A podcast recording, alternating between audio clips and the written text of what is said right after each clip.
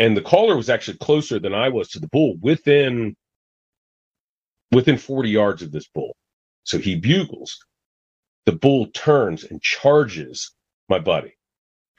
He gets within 10 feet of my buddy, antlers like towards my buddy, like he's charging.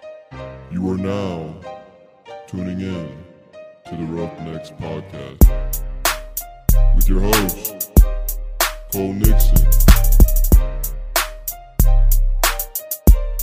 Much love. One last thing before we get into today's episode. A lot of people ask how they can support the podcast. Well, I have a couple easy ways. The first way is just listen and subscribe. And another thing you can do is go follow the Roughnecks podcast on social media. We're on Instagram, Twitter, TikTok, Facebook, and YouTube as well. If you get something out of today's show, then do me a favor share it with a friend. If you really want to go above and beyond to support the podcast, then head over to roughneckspodcast.com and get you some of that merch. I appreciate all of the support, but let's get into today's episode.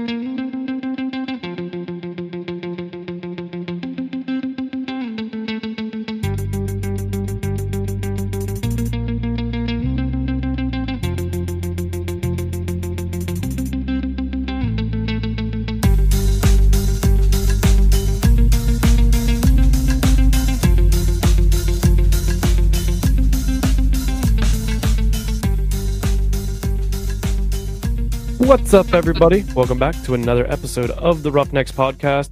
This is episode 123, and uh, we're just going to jump right into it. I don't think I have any announcements or anything. So, joining me today has been a guest that, once again, I have this usually pretty often, and it's mainly because of me. But uh, you, a guest that I've been working on getting on for a while now. But Mr. Phillips, welcome to the Roughnecks Podcast.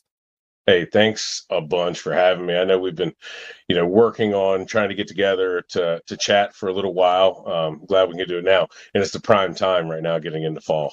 Exactly. This is the uh, best time. It also makes it a little more difficult, I feel like, for both of us being fall season and uh, some things are going on in the fall, which we'll probably get into talking about. But uh, just to kick off this episode, I wanted to let you give a background on who you are for the people who do not know who you are.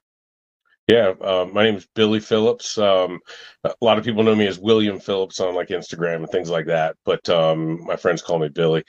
Uh, I'm an outdoorsman, have been my whole life. Uh, a lot of hunting and fishing and falconry, uh, which I know we're going to get into a little bit later. I grew up uh, in the DC area. Um, I have a landscaping business, and we do government contracts in DC, so uh, that keeps me really busy. But it also affords me the flexibility to kind of hunt when I want to, and um, yeah, so that's where it is. I've got a family, um, and everyone's involved in outdoors in the family too. Uh, and like I said, I, I grew up in a hunting and fishing outdoors family, so it's not like a stretch for me to be an adult and be be outside all the time. Yeah, I want to. We're gonna definitely get into the falconry part of things, but you, I want to kind of just talk about it since it just happened so recently. You just went on a nice little hunt. Kind of take us through what the hunt was and just kind of how the trip went overall. Yeah, so I just went on an elk hunt, and it's a it's a hunt that I go on every year, uh, over the counter, and um, in, in Colorado, and uh, it, and if I can give any advice to folks out there looking to do public land and things like that, the way that we did it worked out so well. Um, I wasn't the one who initially set this up. A buddy of mine, Dale Gertz, actually set this up 25 or 30 years ago. So he found a rancher that uh, his property backed up to BLM land and like 30,000 acres plus of, of public land. So what he was able to do is he, he, the rancher allowed him to stay on the property and use his access roads to access the backside of the public land. And the only way to get to that public land was either through his private land or to hike in you know 14 mm-hmm. hours you know you know a full day or two to get to those spots. So mm-hmm. we're able to drive you know on the private and then just hop a fence and we're miles and miles back in. So it's a shortcut. I know there's there's a lot of folks out there the Cam guys and the elk fit guys who they're like yeah i just want to go 10 miles one way you know? But i'm i'm not in that kind of shape to be able to do that you know? But uh if there's any advice, I would say do it that way. Try to get that private access, and maybe even if you're not hunting the private, ask them to get the access to that public. So anyway, um, I went out with my nephew Tyler and my good buddy Taylor Chamberlain. Uh, some of you guys may know him as the the urban bowman. Um, good dude. Him and I hunt the burbs together year round around Washington D.C. for the overpopulated deer. But uh, so we went out, and I was the only one who had really had much experience elk hunting, and I'm not an expert, but uh, we had a great trip. Um, the very first morning, I called in a bull for my nephew, and that Taylor had spotted, and uh, we were glassing another mountain. And um, Taylor said, "I see a bull," and I'm looking at the mountain. I'm like, "Where's it at?" He's like, "It's right there in front of us, hundred yards away." And we just lucked out, and we're able to uh, to sneak in, and and I called that bull in to my nephew, and um, he was able to get a shot. So that was cool.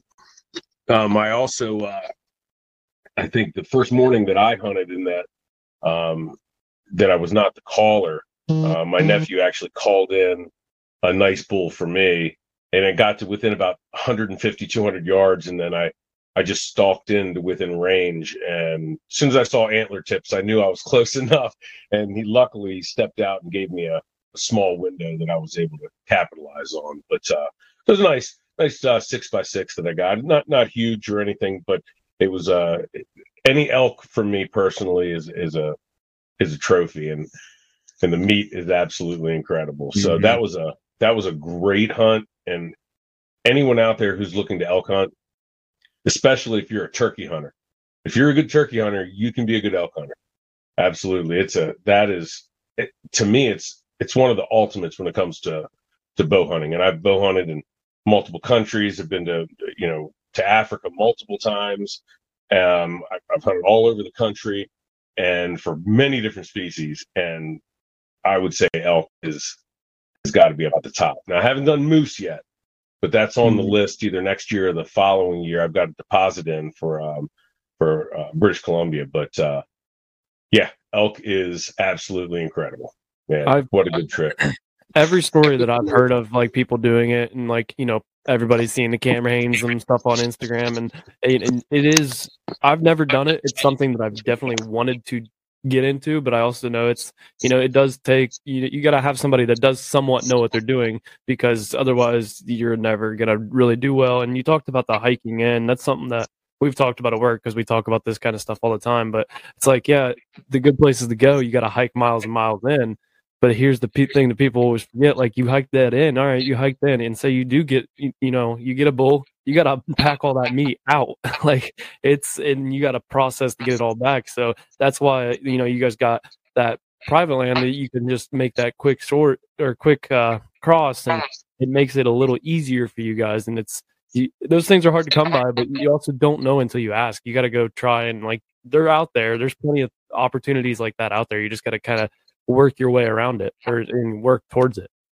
It takes it, it, takes a lot of effort to find those places but once you do you, you know you hold on to it as long as you can.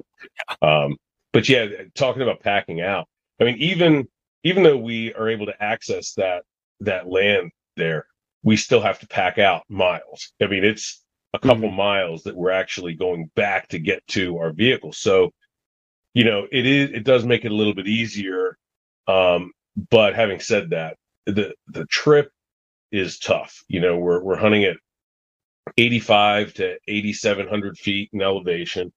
Um, every day we're going roughly 10 miles, some days more, some days less. Uh, we're gaining 2500 feet in elevation, you know, each hunt, a morning hunt and then an evening hunt. So, you know, it, it seems like you're always going uphill. you know, if you see an elk and, and you spot one, you locate one, you're always going uphill to it. Mm-hmm. And uh, it, there, there's a mental piece that I think is is more important than physical. Like Taylor and I talked about this, and and he literally did zero to to get ready for this hunt.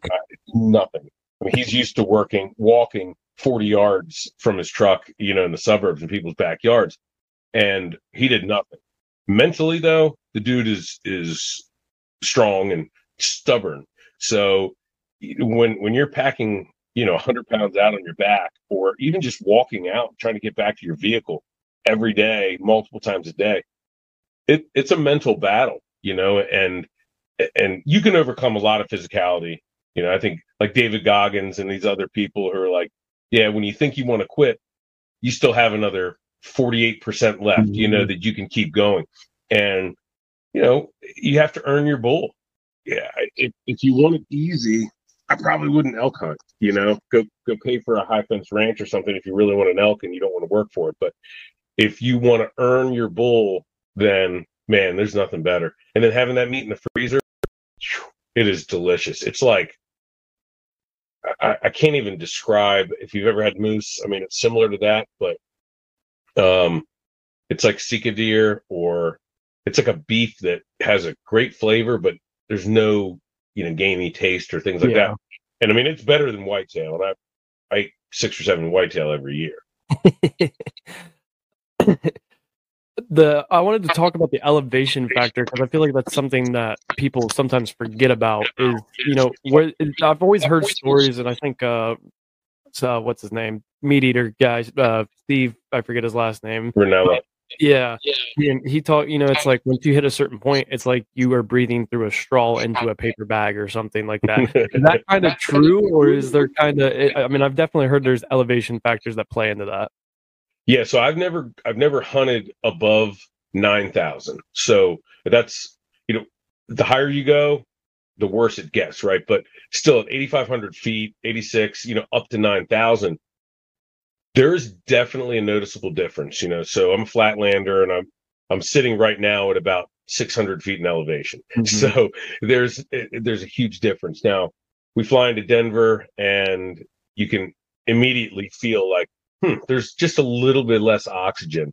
And then we go up multiple thousands of feet. So uh, when you get out there, what we always say is, man, the first climb, you feel like, and really, it doesn't matter if you prepared or not, but that first climb, the first 30 yards of it, you go, oh my gosh, I have a week of this and I just started and my legs are on fire. I'm breathing hard. My heart rate's, you know, 170 and I'm I'm like, this is going to be a problem. But it seems like the second or third day, you like catch a maybe you get acclimated to it, or you catch a second wind, or maybe you just hear bulls bugling, so the motivation factors through the roof. But that second or third day, you know, the, like the fifth or sixth climb, you're you're just ready to rock and you and you go. It's still hard, but you know, you definitely notice it. And one thing that I've done on every one of my elk trips is I pace myself. And you know, that's kind of a cliche. People say, oh, pace yourself, pace yourself, don't burn yourself out.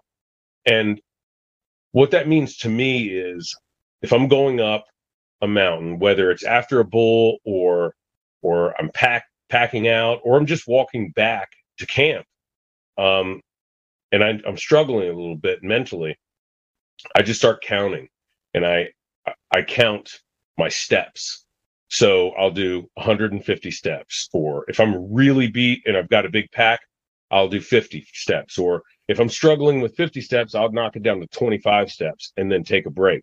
So every time I make that step goal, you know, I, I will stand there, take a break. I look at my watch and see what my uh, my heart rate's doing, and I get my heart rate down to let's say 120 or so, and boom, I start again and I start counting again. And then by the end, you know, you just you feel like you've you've broken it down into easier, manageable chunks.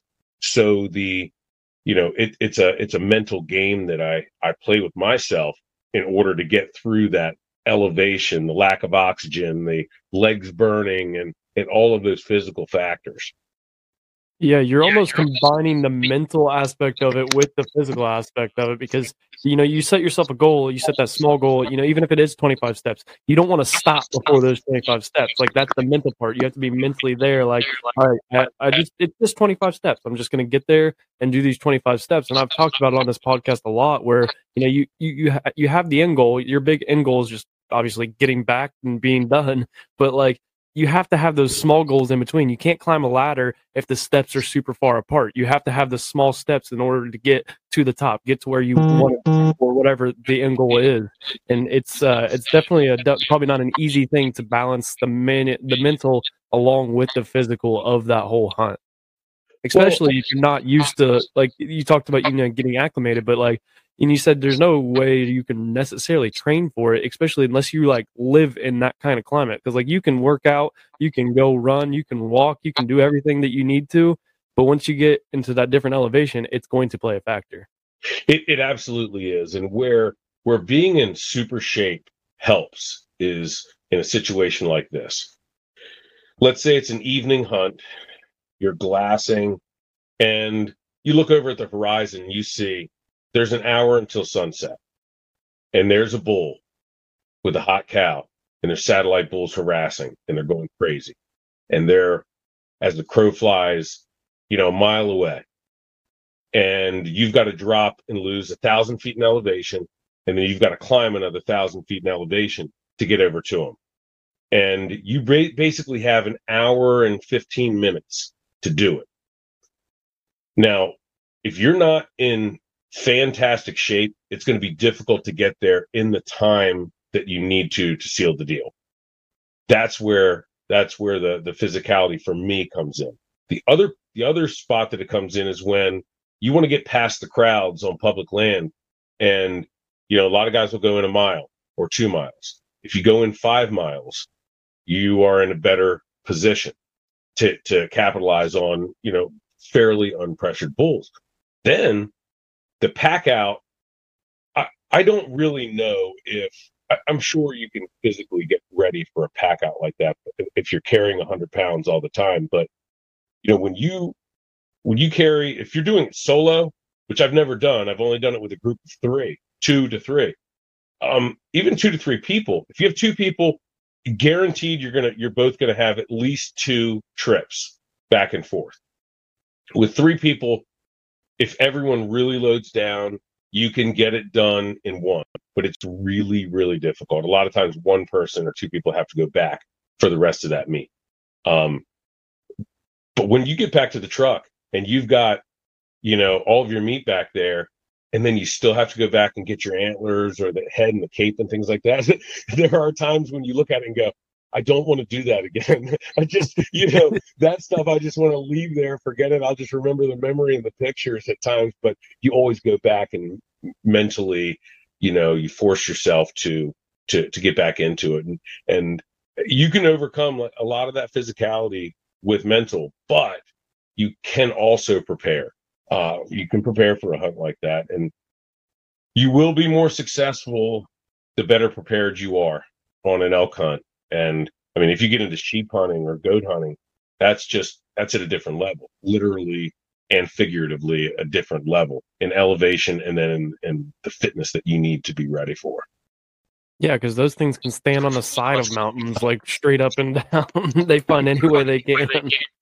Yeah, absolutely. And some of the some of those hunts are dangerous. You know, mm. you you're looking at I mean, there's been I, I, can't I don't have an exact number, but there's been plenty of stories of people that a lot of people can die like have died during those oh. type of hunts, falling off the you know falling off cliffs and stuff like that. Absolutely, and I mean it's it's very easy to be injured, even on the the you know an elk hunt like the the way that we do it. There's a potential that you could die. I mean, there mm. are cliffs there. There are rock ledges. You could have rocks fall on you. You could get gored by an elk. In fact, uh, two years ago, um, I was hunting with a buddy, two buddies out there, and the way that we set up our hunts is we rotate. One person is a caller, one person is the primary shooter. They're the A shooter. You have the, or we call them the A hole. You have the B hole. They're kind of like a backup shooter, and then you have the C, and the C is the caller. Well, the the caller sets up. Uh, the A shooter kind of says, "All right, this is I, I control the hunt we're going to set up this way. I'm going to go over here. B shooter, just back me up. So on this particular hunt, we had heard a bull in this bowl at the at the head of this big long draw. And the only way to get to it was to drop all the way down to the to the foot of the draw at the creek and then come up to to work the thermals that were coming in our face that morning. So we got all the way up to this bull and we were within 150 200 yards of it and I was the backup shooter, the B shooter, and the call the caller was down below me. The A shooter was out in front, and the caller started calling, and the bull comes out, and the A shooter actually got a shot but missed, and the bull kind of spooked a little bit and kind of ran, heard something, but but ran over to a place where I got a shot, and I it was moving, and there was it was about to disappear, and I took a long shot, but I had to guess on the yardage, and that it was a lot longer than I expected. Um, I, I didn't have my rangefinder out and just no time to range. So I guessed and I shot under that bull. Well, when I shot, the as soon as I shot, the caller actually bugled at the bull. And the caller was actually closer than I was to the bull within within 40 yards of this bull. So he bugles. The bull turns and charges my buddy. He gets within 10 feet of my buddy, antlers like towards my buddy, like he's charging. But my buddy was in these, in, in this, behind this aspen tree, and there was some like scrub oak that he was kind of hiding in. And the bull didn't see, didn't see anything and turned and ran down the draw. Well, my buddy bugles at him again. Well, this bull stops on a dime, turns and throws his antlers down and charges right at him it gets to within, I mean, within feet. I mean, the antlers actually went around the aspen tree that he was hiding around. And I mean, it's charging and like trying to attack this bull that it can't see. And I don't know why, but the bull like kind of freaked. Maybe it caught a whiff or or something, or didn't see a bull there within feet of him, and turned and ran and stopped and turned back around and lowered his antlers again at the bush that my buddy was in. And at that moment, my arrow hit him. And it, it luckily, I think very luckily, I actually spined him and he dropped. And my buddy's, my buddy was calling, he's screaming, shoot him again, shoot him again. And I just kept shooting. You know, I shot every arrow in my quiver except for one. And I ran down to him and I'm about to shoot him again. And he, he expired right there in front of me. So I ran over to my buddy because at this point I thought he had been gored because the just the angle that I was at, the antlers went into the bush that he was in. I'm like, he's gored, and you know, we're an hour, hour and a half from the truck. You know, there's no, we're we're in deep trouble. I get over there, my buddy stands up, and he is shaking like a leaf.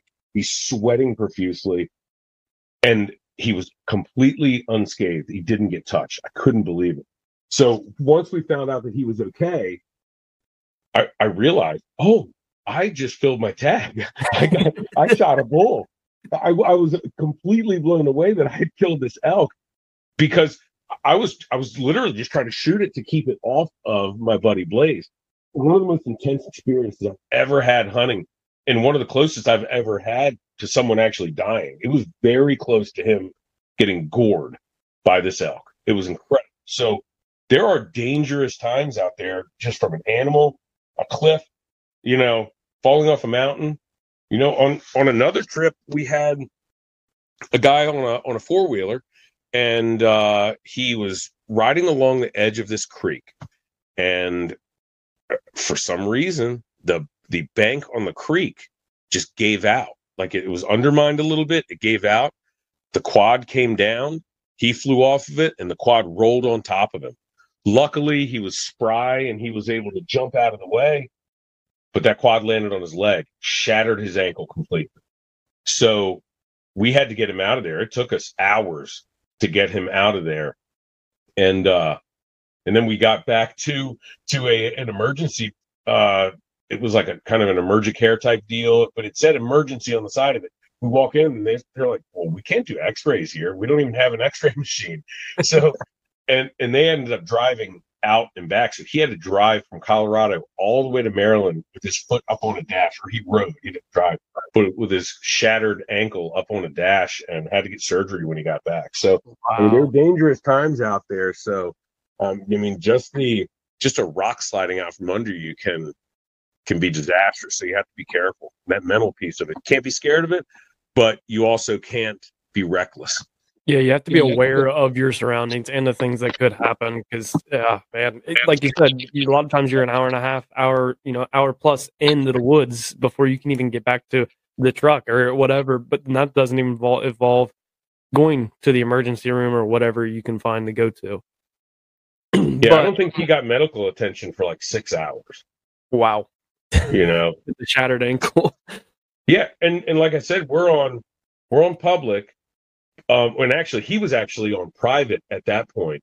So we were at yeah, that's right. He was actually on private land, and we, it still took us six hours to get him to an emergency center that didn't even have an X-ray machine, and and that from our camp it was only like a 30 minute drive to the to the emergency room so it still took six hours so it can be you know those things can be dangerous but for anyone looking to do an elk hunt and that worries you you know I, I know the risks but man you got to get after it. You absolutely have to get after it if you want to go do something like that. And believe me it's rewarding.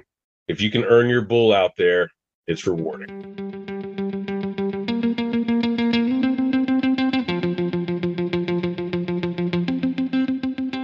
Today's episode is brought to you by roughneckspodcast.com. If you want to support the podcast, then head over to roughneckspodcast.com and grab you some of that Roughnecks merch. We have everything from t shirts, long sleeves, sweatshirts, hats, and many more. Stay up to date on the website for new merch coming every couple months. You can place an order and it'll get sent directly to your door, and I don't even take any of the money from it. The money gets put right back into the podcast to continue to improve it for you. If you can't afford to buy some merch this time, then simply just subscribe to the newsletter and it'll keep you up to date on all the new things that are coming. I appreciate all of the support you guys give. It doesn't go unnoticed. Let's get back to today's episode.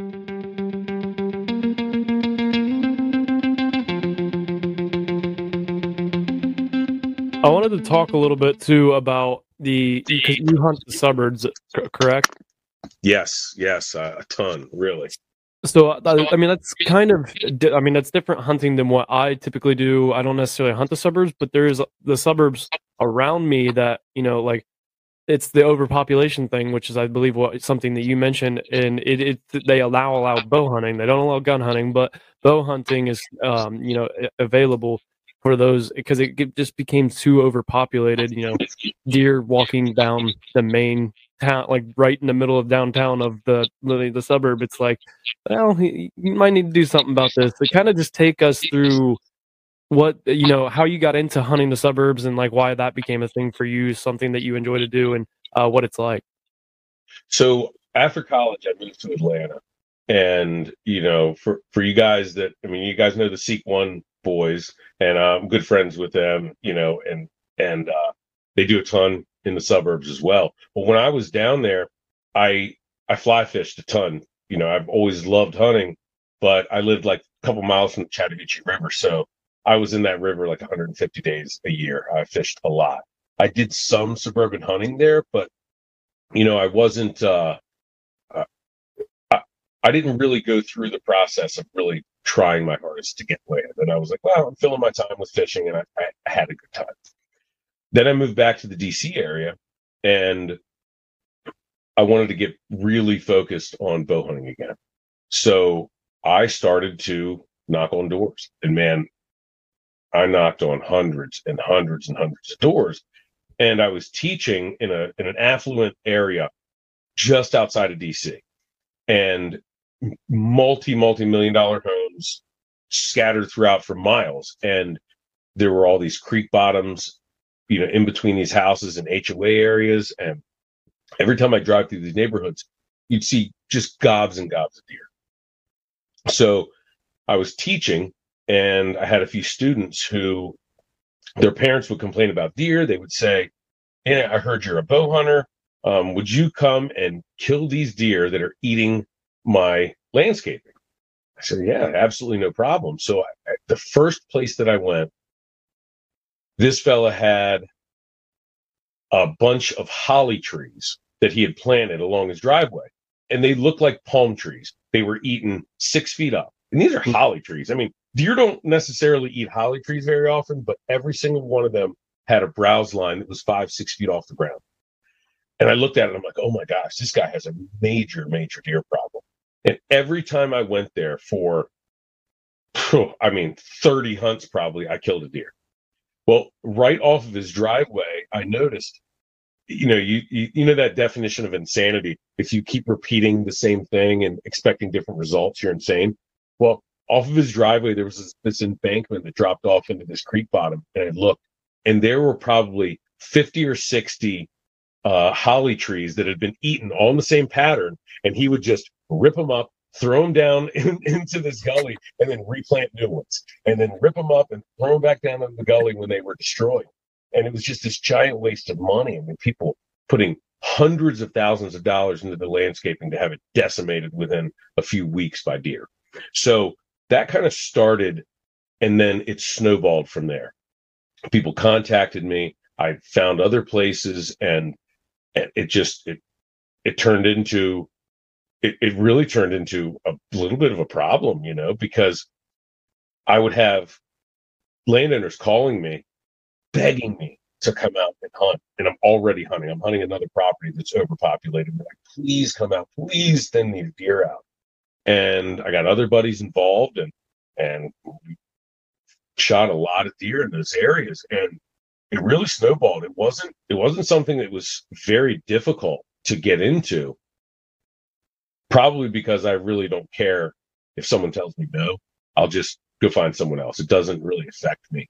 I, I would go and I'd dress, you know, fairly nicely and I'd, I'd speak to the landowners and ask them about their problems and, you know, with deer and things like that and ask them if they were, if, if they would allow hunting and they'd say yes or no. And I did, I did have some people who were, you know, threatened to call the police on me just because I asked them if, if I could, if I could hunt there. But in general, even if they were completely opposed to hunting, they would say no, no, thank you. And it was, you know, it's just a no, and knock on the next door. And um, a lot of times those things snowballed from there. And I've I've been hunting the burbs since 2005, um, and it's it's been awesome. Now, you know, it, it's a lot easier if you want to get into suburban hunting if you focus on antlerless deer.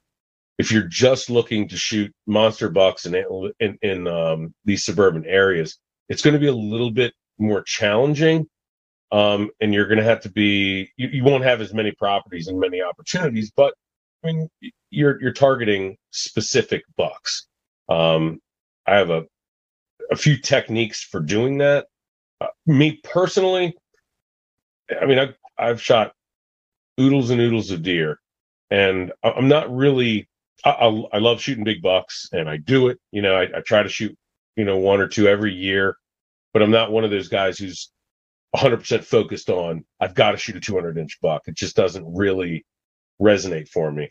Um, I, I'm not I'm not that obsessed about a single animal. I'd rather go out and hunt and enjoy myself. And if a deer comes in and I'm excited about it, I'm going to shoot it.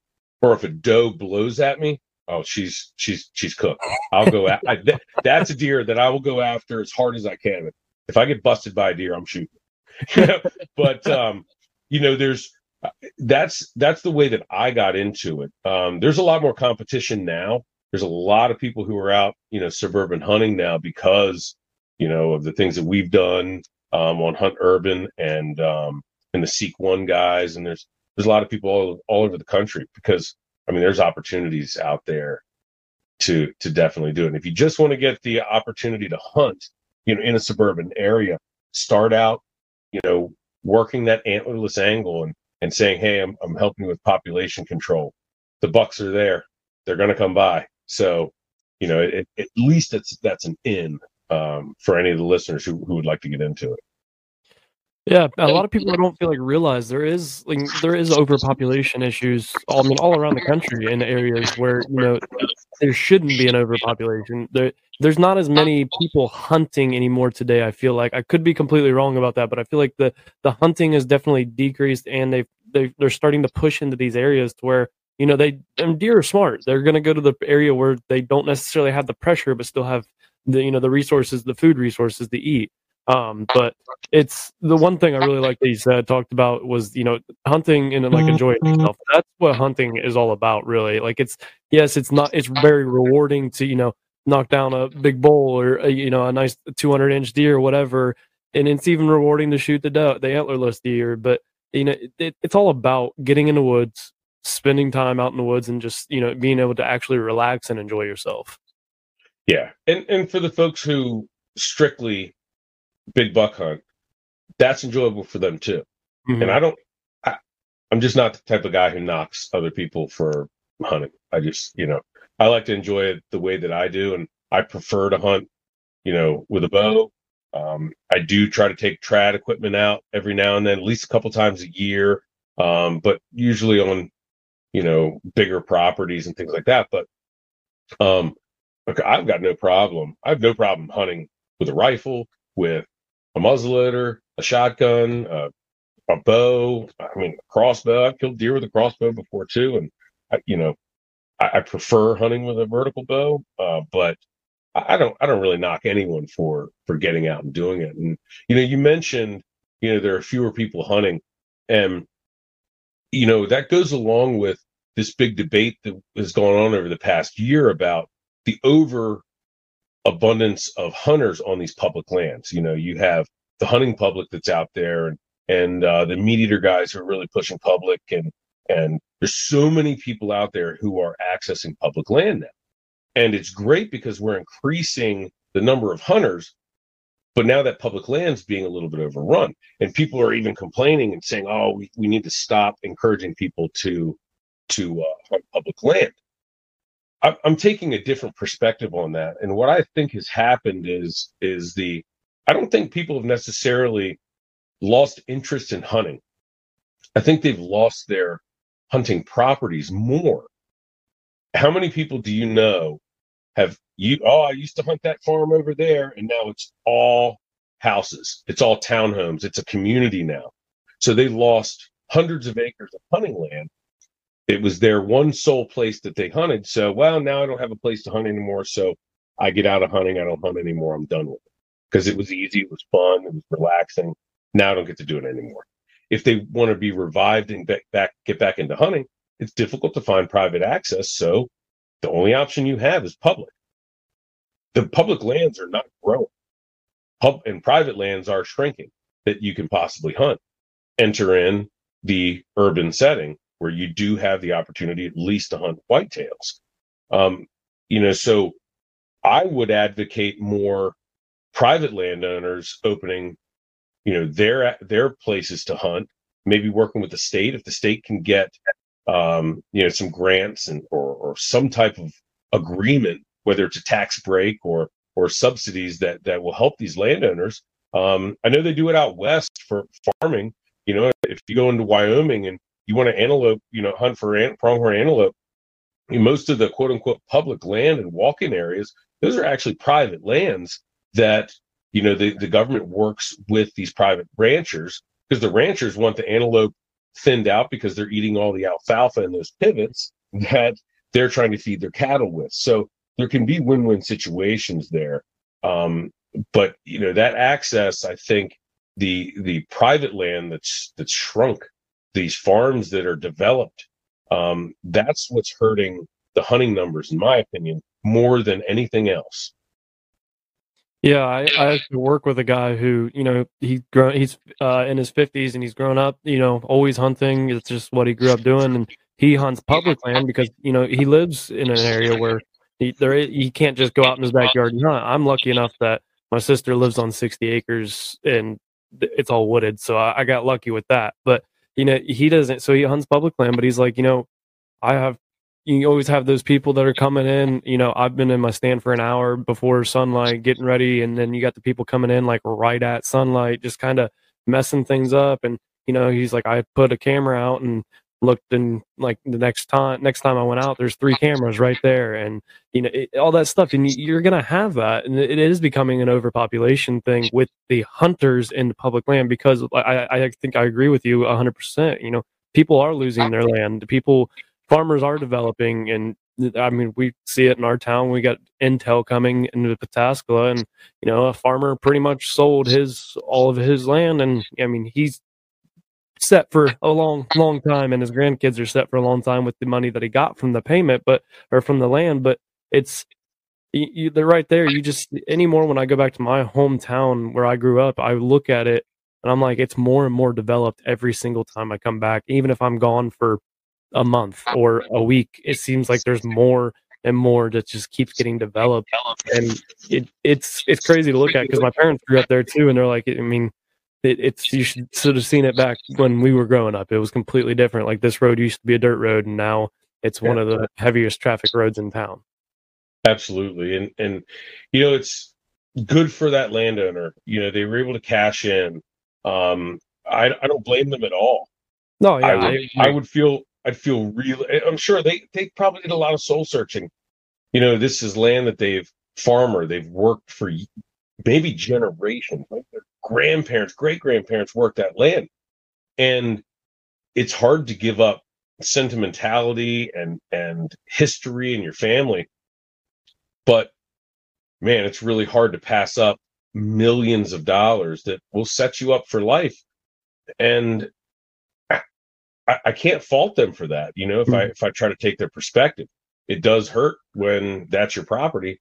Uh, but it also helps if it's your property and, and and you make that money on it. But you know, and a lot of people fear that hunting is is becoming the rich man's game uh, because you know if you have private land and you know you see people always you know complaining about oh that's you know you shot that deer because it's daddy's farm and it's you know you rich dad bought you this place or you know you had money you're able to pay for these hunts and things like that and I, don't knock them either I mean, good for them good for them that they're able to do that and I look at that as motivation for that should be motivation for someone who who doesn't have access or they they don't like the public land that that they hunt.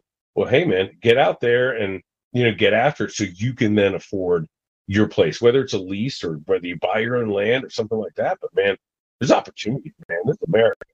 You know, get out there and get it if you want it. Exactly. I love that. Before we, you know, we're, we're kind of starting to run short on time, so I wanted to get into, you know, the one thing that I really wanted to talk to you about because I'm most intrigued by it is the falconry. So, what is falconry for the listeners who, you know, you know, might not be from your audience, but are from more of my audience? What is falconry, and uh, like, how does it work? So falconry, as a paraphrase definition, is hunting with a trained raptor. So whether that's a hawk, a falcon, or an eagle, or even an owl, um, and and hunting with that bird is is critical to the definition. You know, if you have a hawk and you train it to fly to your fist and it eats off your fist and it it'll follow you through the woods and you know comes back to you and you have it but you don't hunt it well that's pet keeping that's not falconry falconry is actually hunting with an animal now it is a federally regulated sport there are roughly 6,000 falconers in the United States, about 10,000 in the world. Um, I live in Virginia. There are about 75 licensed falconers in Virginia. Probably, I'd guess, maybe around 40 or 50 who are who are actively hunting uh, birds this year, this upcoming year. And what it is is you'll take a bird, typically a wild caught bird, and we're one of the only countries in the world where you could trap a wild raptor, keep it, train it, and hunt with it. Most other countries, you have to buy them, and a lot of countries, it's illegal to do. But um, what I typically do is I will go out into the wild, I'll trap a bird, I will get that bird to trust me. I'll get that bird to understand that I'm not going to eat it. I am going to feed it. And once it understands that I'm not going to eat it and I've built a partnership with it that if it does things for me, it will eat. If it goes to a lure, it's going to eat. If it comes to my fist, it's going to eat. Once I get that trust and I can take it outside and it will fly to me to my fist and eat off my fist, well, then I can start hunting. And I'll take that bird out and th- I'm, I'm skipping over a, a lot of steps because it's very very complicated and there's a lot of baby steps in there but i'll take that hawk out let's say. In fact right up here is a is a picture of a red-tailed hawk uh, going after a uh, a rabbit. Uh, i'll take that hawk out into the woods and i'll get it to follow me from tree to tree. And i'll i'll try to flush game I'll take it to an area where I know there's a ton of rabbits. Like a, it's difficult to not step on a rabbit. There's so many. And that hawk will understand that, wow, if I follow this guy, he's either going to feed me or he's going to flush squirrels or rabbits for me. And then that bird is hardwired in. When it sees prey, it, it attacks and it goes and hits them. It'll kill them. Now, won't people ask, well, does it retrieve these animals to you? No, because a rabbit weighs more than a red-tailed hawk does. You know, a big red-tail might weigh three pounds. You know, most of them are two pounds. And uh, squirrels, again, it can't necessarily, a really big red-tail might be able to fly with a small squirrel, but you know, usually they're going to grab it on the ground. And then there's a process of me walking up to it. And since I've built that trust, it will allow me to come over and I can trade it off. I can give it a piece of meat and then use a little bit of sleight of hand and take the take the game, uh, hide the game, so it's focused on the food that's you know on my fist. It lets go of the game. I block the game uh, from from the hawk's view, and I put it in my in my bag or my vest so it doesn't see it, and then I can go on and continue hunting, or or I can go and hunt the next day, and then I've got game in the bag. The the hawk ate, and then we go out the next day and we do it again. Um, there are other ways of, uh, that people practice falconry. For example, if they actually are using falcons, they may take that falcon and like let's say a bird dog and they'll have a bird dog out out west and they're hunting sage grouse for example.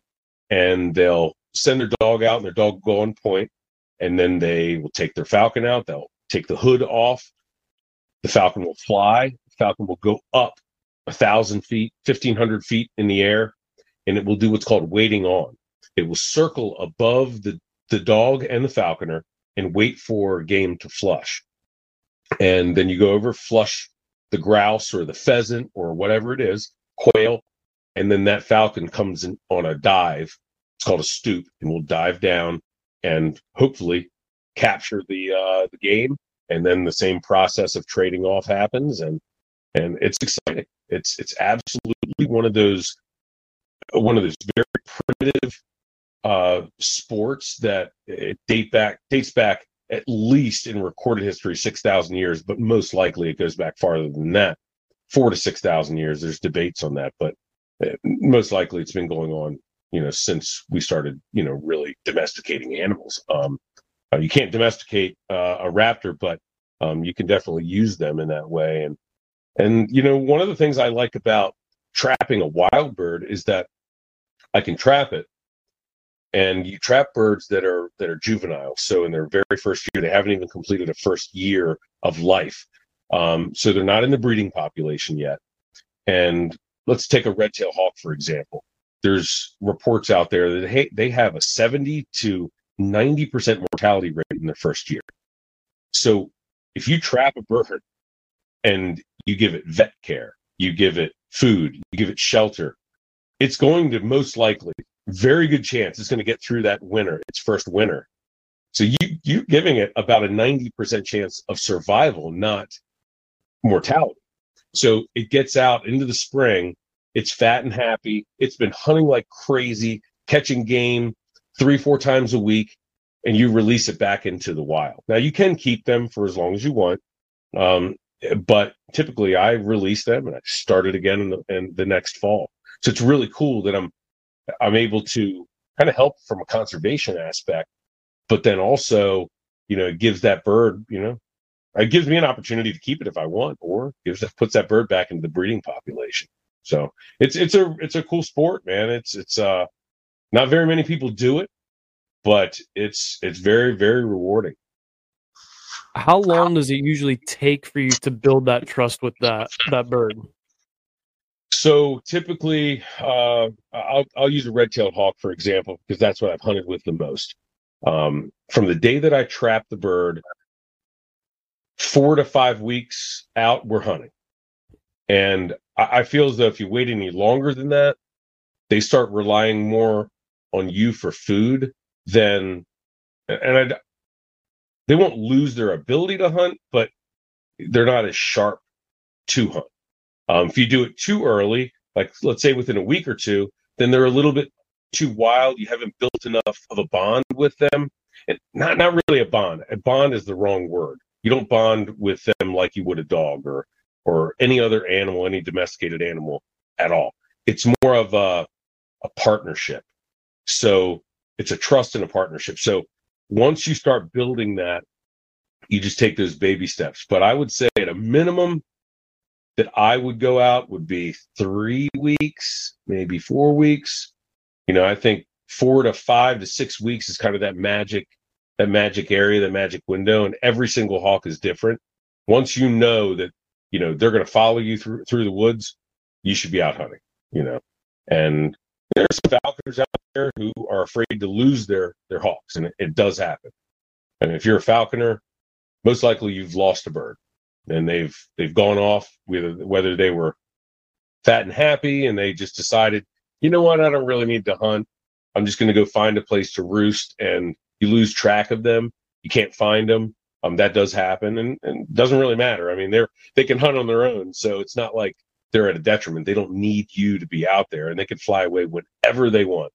Uh, but they choose to stick around because they know it's a partnership. It's, they, they look at you as one, a food source and two, a game source. They're like, wow, this, if I, all I have to do is follow this guy and rabbits jump out from under his feet and I get to kill him and I eat and I get full.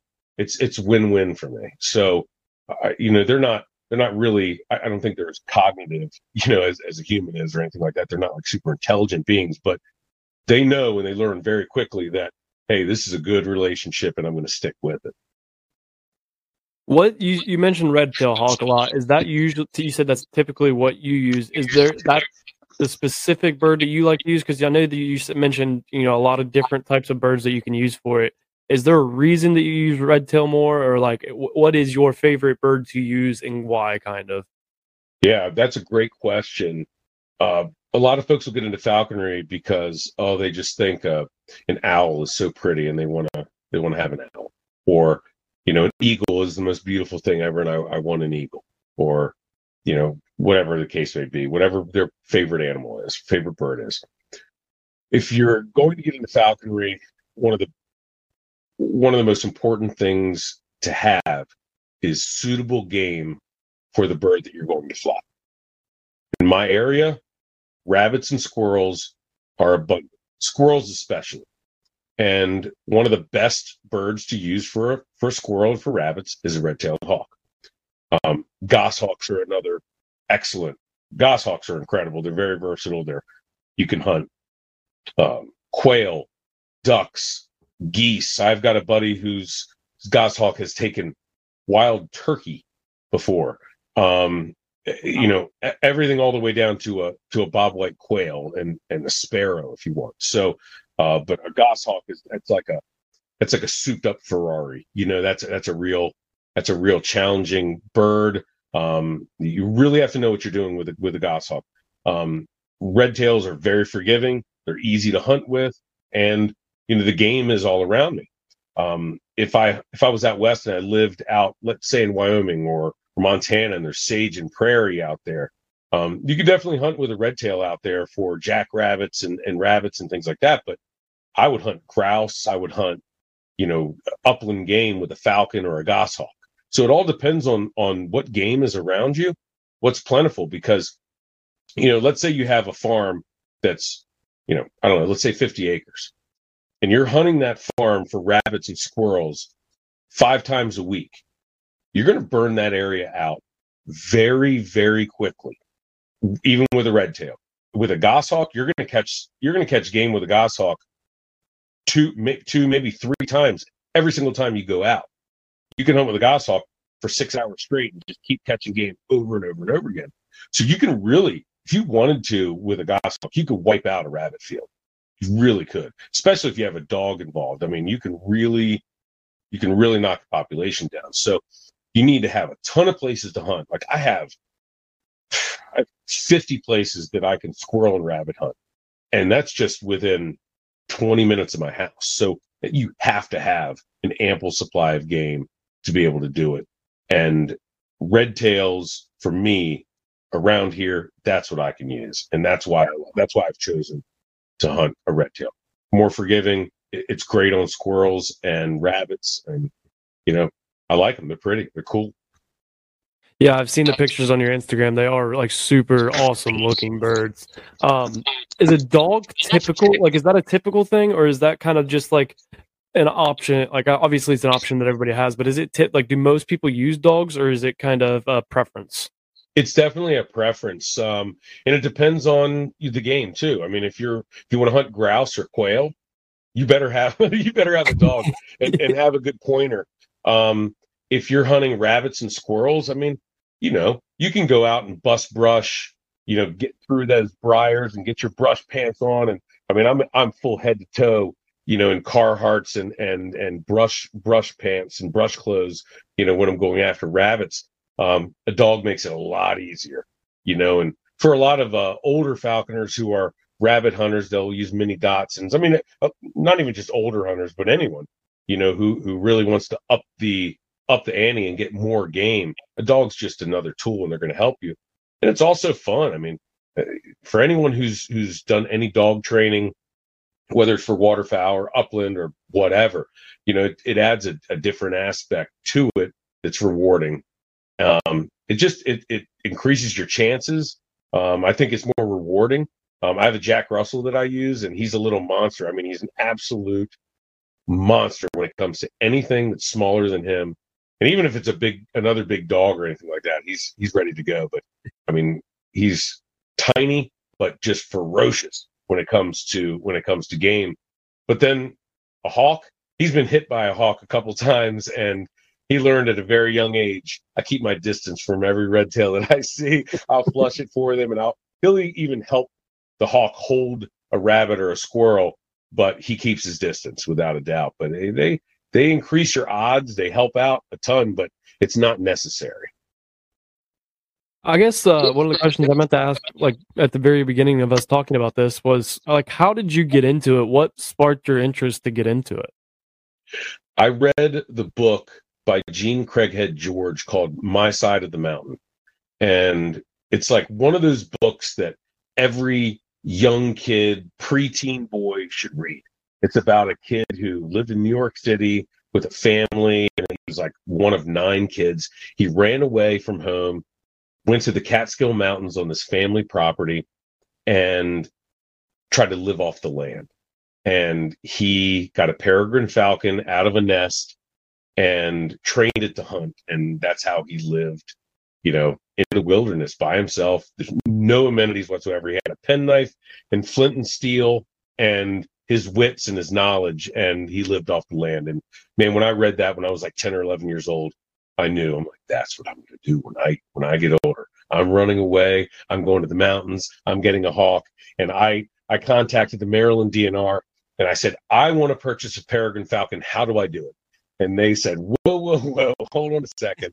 First of all, you need to be 14 years old. You need to go through a process. And I said, well, I'm 15. I was like 12, you know, and I'm, and they sent me the packet. And I realized after doing tons of research that the time that you put into it, there's no way I would have been able to do it at that age with the situation that I was in with my family. And I had a supportive family, but I, I was wrestling then um, at a very competitive, you know, level. And um, so I just knew I didn't have time, but I knew one day I would do it. And when I became an adult, I got settled in, um, got a place where I, I was able to build facilities and and have time to to dedicate to it. Uh, that's when I, I went full bore and uh, put the time into it and did it. And if anyone really wants to do it, they'll do it. You know, it's like anything else. If you really want to do something, you're going to find a way, you know, to do it. And uh, if I've been doing it ever since, it's been a blast. I mean, I really appreciate all the the hunting talk that we have, but we're gonna move into the final segments of the podcast before we get too far or too late. Um, so I have a question that I ask all of my guests, and it's a very fun question for me. I enjoy asking it because I always get some unique answers. But if you could go back in time and tell your 16 year old self one thing, what would it be? Oh boy, focus, focus a little bit more on the important things in your life, and and I don't I don't necessarily mean family, even though that is absolutely critical, you know, I'm I'm a faith-based guy. God is number one. Um, those things are obviously important, but what I mean is the the things that will set you up later in life. Focus on those, like your discipline, your dedication, your determination. My dad always talked about that, the three D's, you know, discipline, determination, and dedication. If you can put those into your life and start that at 16 years old, you are going to set yourself up for, you know, for, I guess, a more fulfilling life. And you're going to be a lot happier for it. You're going to have struggles, but if you have those three, you're going to be able to get through those difficult times a lot better and you're going to have a better relationship with yourself. You know, if you're a faith based person, uh, with God, with your family, um, and, and you'll be more fulfilled. So the three D's, dedication, discipline, and determination. I've never heard that, but I really like that. That's, That's my old man. He, he's my, my dad is a boss. Check out his Instagram. I think it's Bill P fifty seven. I believe um, he followed me, dude. His his his trophy room, his game room is is incredible. I, he probably has oh geez 60 70 mounts in his game room. It's like a three car garage. It's got i mean you name it from water buffalo to elk to mountain goats to mountain lions to his you know full mounted uh, male and female lion over uh over impala. He's got um and my mom has a uh, world class full mounted sable. He just got finished with a muskox hunt.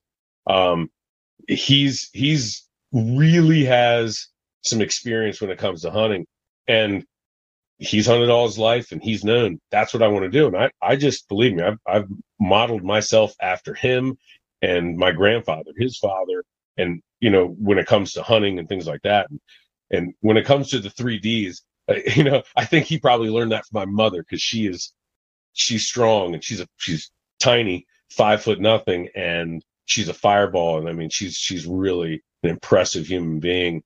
You know, when it just comes to all around, you know, dedication to your family and and to you know and and to being a good person and and uh but yeah if, if you want to follow somebody my, my dad is a he's the man I'll definitely give him a follow. But with that, that moves us into the best segment of the podcast, which is Motivation Monday.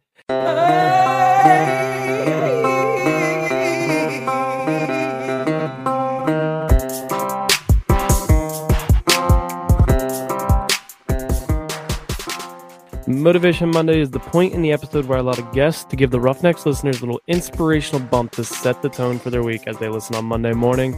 So, what do you got for Motivation Monday? Get after it. You're thinking about anything that's going on this upcoming week, whether it's your work, whether it's, you know, you're having a little trouble at home. Um, there's a buck that, you know, has, has gotten around you and you can't find him. Um, anything that you're thinking about right now whether it's work related or home related or personal personally you know is something that you want better for this week man get after it. And don't wait. Do it right now. Like after you listen to this podcast put your phone down and get after it. Make a step towards it and you will be better for it.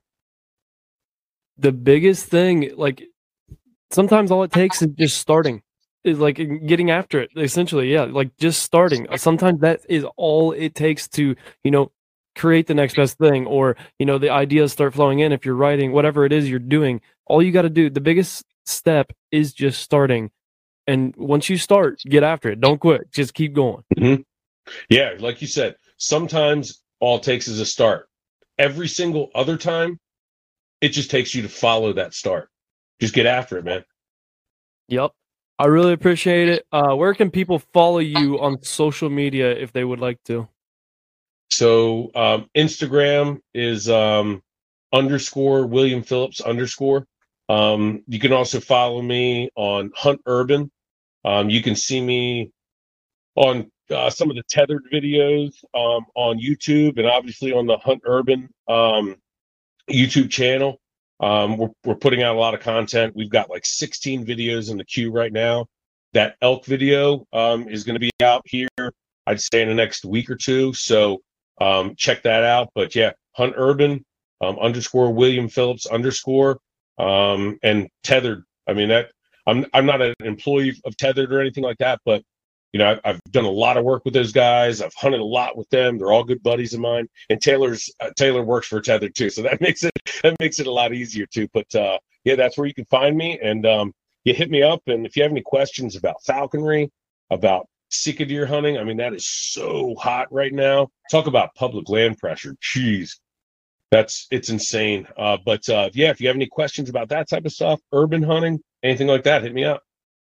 I will definitely put all those links for uh, all of that in the episode description as well. But I really appreciate you coming on. Uh, definitely enjoyed this episode and you know hearing some a little bit of a different side of things outside of what I do, but definitely somebody who enjoys hunting and stuff like that. It was awesome to uh, listen to your stories and every uh, your advice and all that kind of stuff. But uh, until Friday, you guys know the deal. Life is hard and is going to knock you down just like a bull does to a bull rider.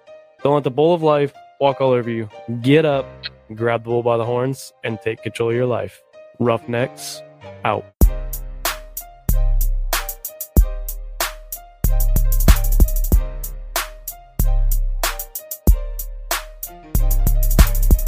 Thank you all for tuning in to this week's episode of the Roughnecks Podcast. If you like today's episode, then be sure to subscribe, rate, and review, and share it with a friend if you got some value from it.